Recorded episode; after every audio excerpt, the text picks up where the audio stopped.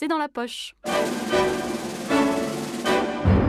Le podcast de l'Auditorium Orchestre National de Lyon. Charlotte Landru-Chandès. Aujourd'hui, on profite des Four Sea Interludes de Benjamin Britten pour vous parler de la figuration de la mer dans la musique britannique du XXe siècle.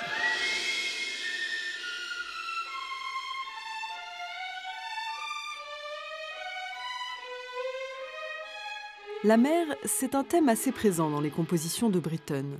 On la retrouve dans son opéra Billy Budd, dans Death in Venice et surtout dans Peter Grimes, un opéra composé pendant la Seconde Guerre mondiale et triomphalement créé le 7 juin 1945 à Londres. Peter Grimes raconte l'histoire d'un pêcheur dont le jeune mousse vient de disparaître dans d'étranges circonstances. Les habitants du village d'Aldebor, où se situe l'intrigue, sont convaincus du pire l'opprobre et la médisance collective finiront d'ailleurs par avoir raison du pécheur.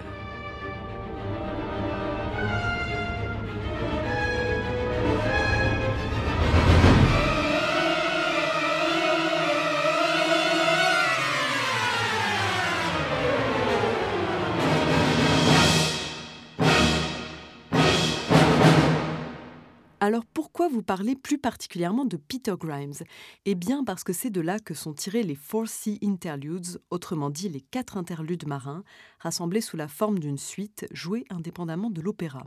Alors vous ne connaissez peut-être pas cette œuvre, et c'est normal, car cette suite n'est pas tellement donnée en France. En revanche, elle est incontournable dans les pays anglo-saxons.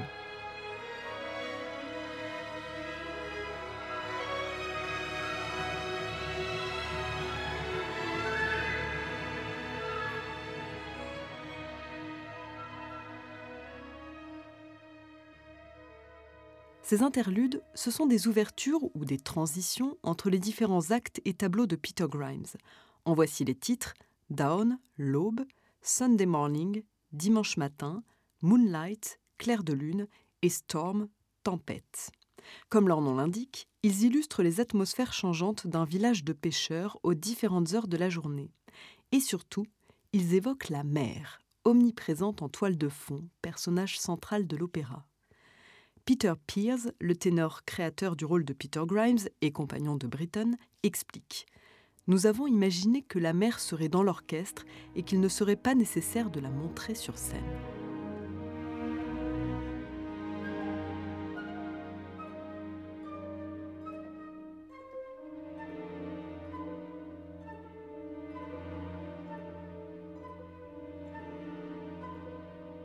Ce monde maritime, décrit dans Peter Grimes, Britton le connaît bien.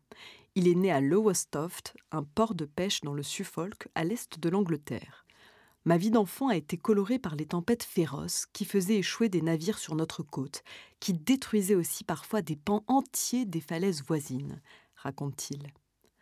La tempête c'est justement le thème du quatrième interlude, The Storm, situé entre les deux tableaux du premier acte et qui reflète à la fois la tempête déchaînée au dehors et l'état tourmenté du personnage central. Alors comment cette tempête extérieure et intérieure est-elle reproduite en musique? Eh bien par des procédés assez simples, assez récurrents depuis l'époque baroque. Par exemple l'emploi d'un tempo rapide, des couleurs mineures, le martèlement des percussions, des motifs très serrés comme des trilles. On va écouter un peu ce que ça donne chez Britton.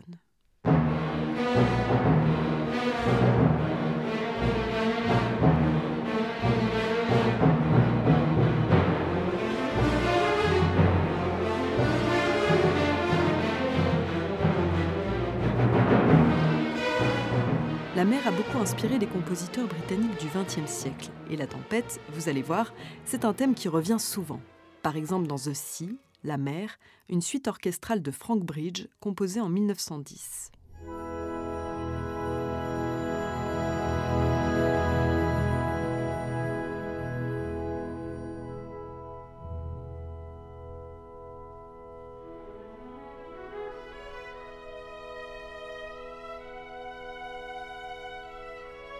Comme chez Britton, The Sea de Bridge se découpe en quatre parties. Et devinez quoi? Là aussi, on termine par le clair de lune et la tempête. À l'inverse de cette dernière, on s'en doute, le clair de lune évoque une atmosphère sereine, calme. Musicalement, cela se traduit par une grande immobilité. Dans les Four Sea Interludes, Britten joue avec les silences, l'emploi du registre médium des instruments graves, les cordes, les corps et les bassons.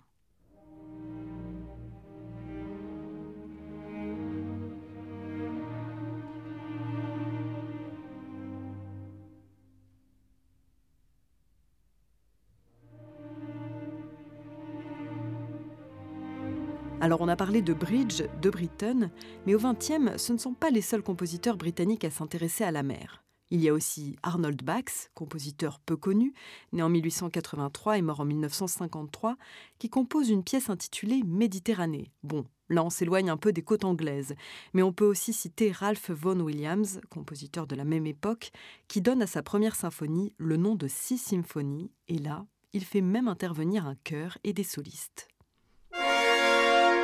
Bien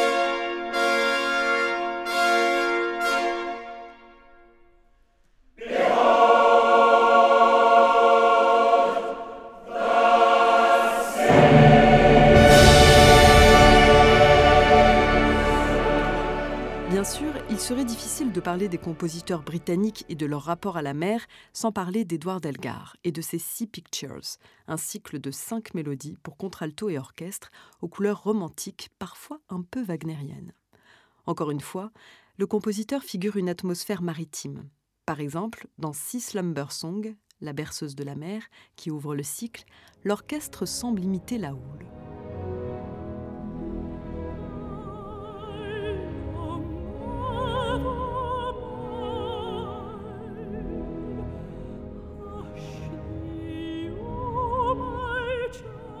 Le flux et le reflux des vagues, on le trouve aussi chez Britten, dans son premier interlude, Down. L'ondulation de la mer est suggérée par l'intervention de trois éléments les violons et les flûtes, à l'unisson dans le registre aigu, des arabesques aux clarinettes, harpes et alto, et de sombres accords aux cuivres et timbales.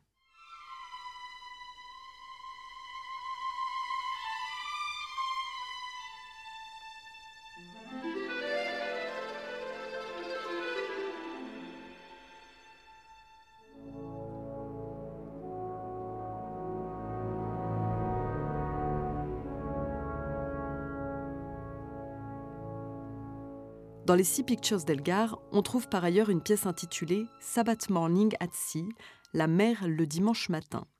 Et si vous avez bien suivi, c'est un thème qui a aussi inspiré Britten. Et oui, Sunday Morning, c'est le nom de son deuxième interlude. Je vous propose d'écouter les deux, d'abord Elgar, où la tonalité de Do majeur confère un côté solennel et grandiose à la musique.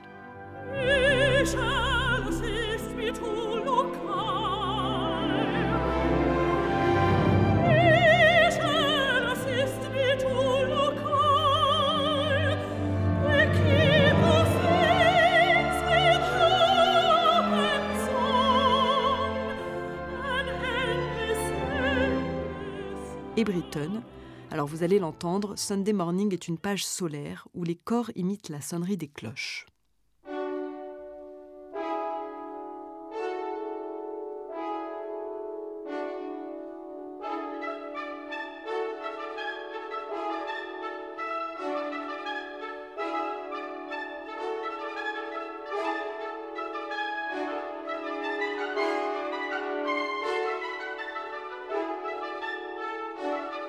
La mer n'a évidemment pas uniquement inspiré les compositeurs britanniques, on s'en doute. Les Hébrides de Mendelssohn, Scheherazade de Rimsky-Korsakov ou la mer de Debussy en sont de probants exemples, mais ce sera pour un autre chapitre.